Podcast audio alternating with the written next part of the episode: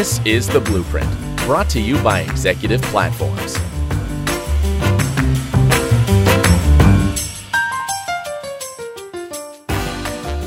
Well, hello again, everyone. You're listening to another episode of Executive Platform's Blueprint podcast series.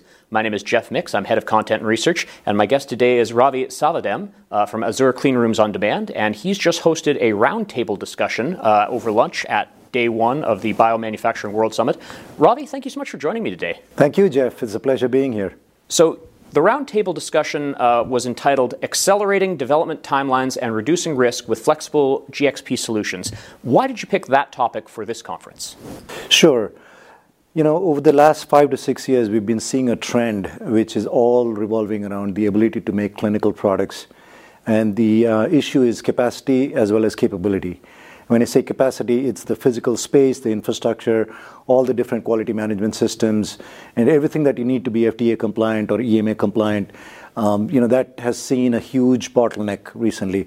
You know the traditional approaches of solving that capacity conundrum is twofold. One, you build your own infrastructure, which takes a, a lot of time and expertise, and and capital, of course. The other option is to basically uh, buy, meaning you go ahead and provide your intellectual property to a third party and buy the products at the back end, if you will, right? So a CDMO, CMO model.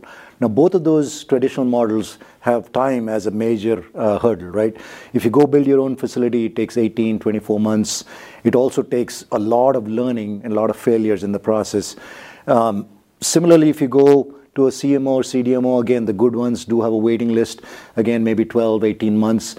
So for a client that has a molecule that's waiting to get to the clinic sooner than those timelines, that's where we come in and say, don't go to those either traditional options.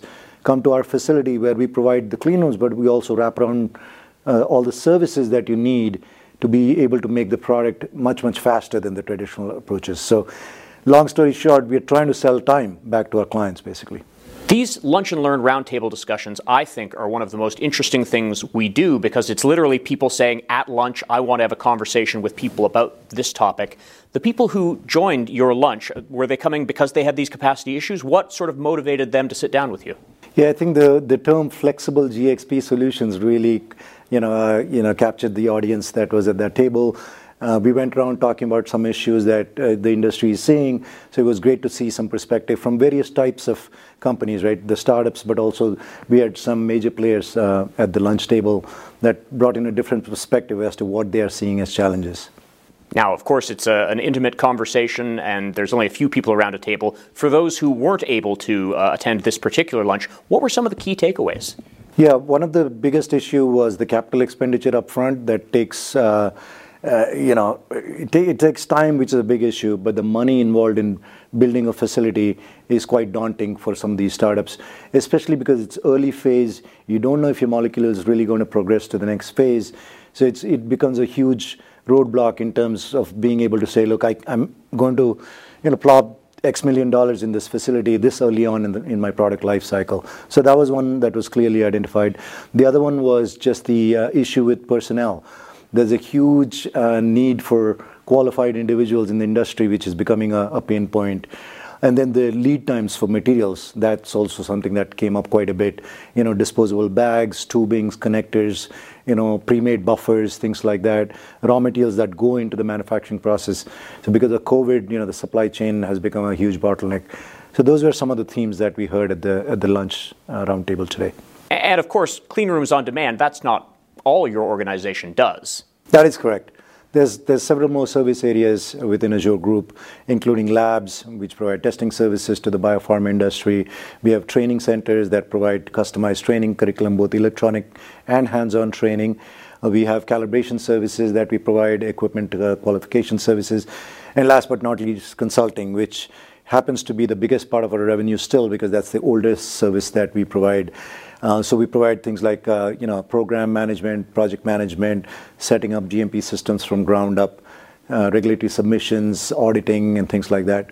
So it really fits in well with clean rooms on demand because a lot of the clients that come for clean rooms also have the need for all of these services because that's the first time they're entering into the GMP realm.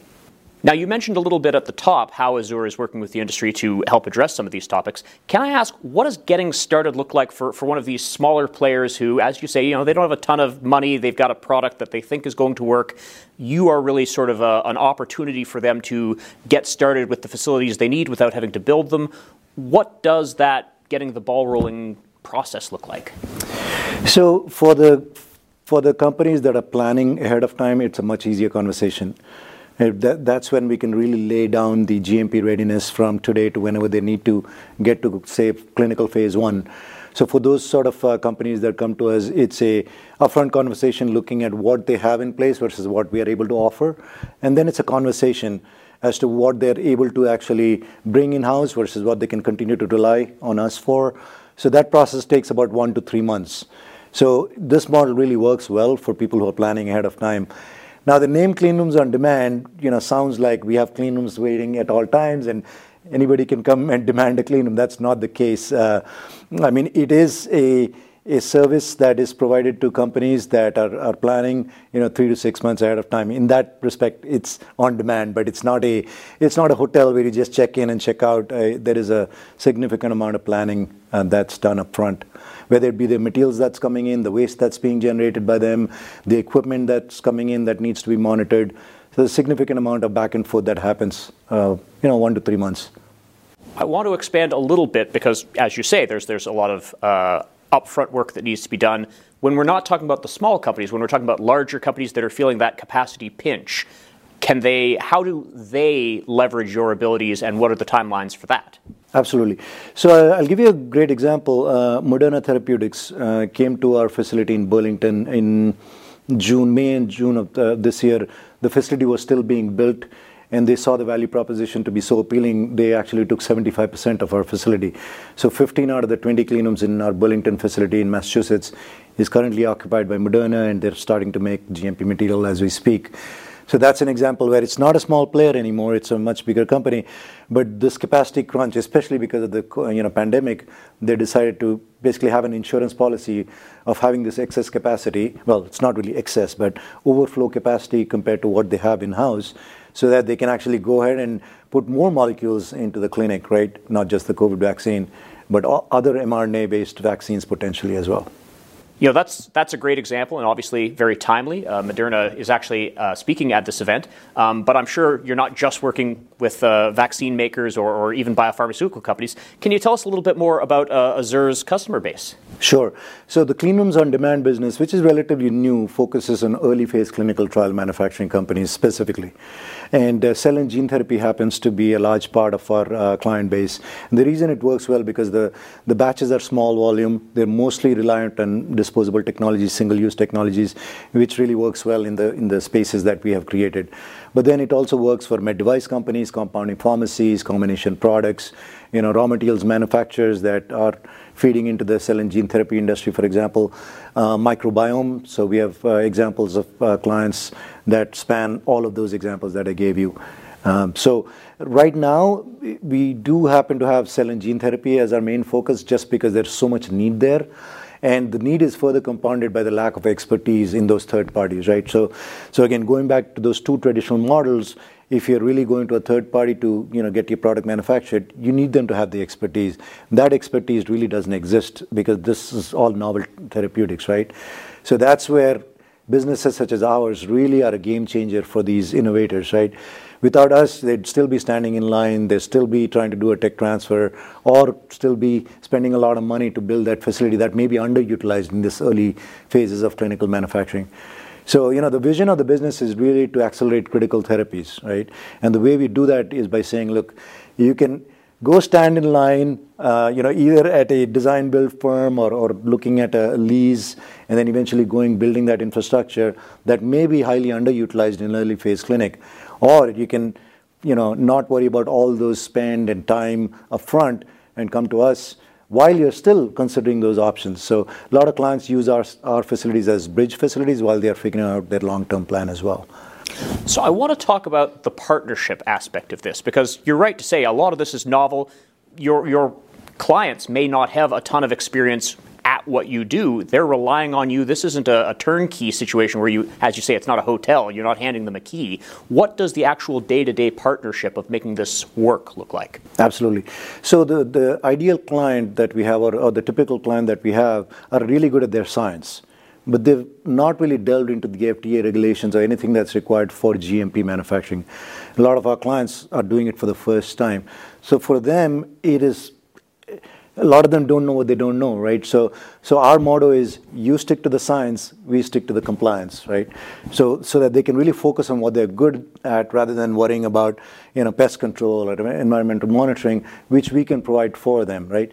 So no matter how you look at it, it's a time play, right? So by us providing those services, our clients don't have to go hire those people, you know, don't have to develop those quality management systems. So all that results in time saving, you know.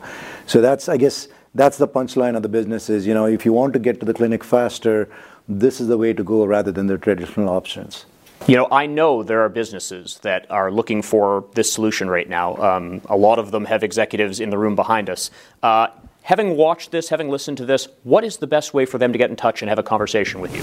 I think our website, azzur.com, is a great place to go. It has not only description of all of our services, but also the key contacts there. I'm also very active on LinkedIn if somebody wants to reach out to me directly. Um, so yeah, those are the two best ways well, I, I, always encourage people whenever there's an opportunity to connect on LinkedIn. I think it's such a powerful personal and professional development tool, and what an opportunity to actually speak with uh, the thought leader and the expert in the field. So, Ravi, thank you for that invitation, and, and thank you for your time today. Absolutely, Jeff. It has been a pleasure, and uh, looking forward to many more such events. You've been listening to another episode of Executive Platform's Blueprint podcast series. I've been Jeff Mix. Let's do it again soon.